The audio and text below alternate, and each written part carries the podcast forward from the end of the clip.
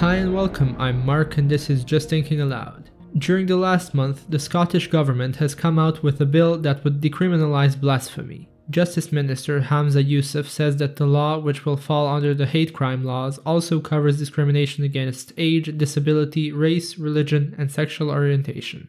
As the administration in Edinburgh said, the criminalisation of blasphemy no longer reflects the kind of society in which we live. The bill was welcomed by Humanists UK, which have been campaigning against blasphemy laws for five years. I'm very glad to hear about this bill and I see no reason why it wouldn't be passed. Countries like Canada, Ireland, Denmark, and Greece have also recently decriminalized blasphemy. Laws like this have no place in any society that values democracy and free speech.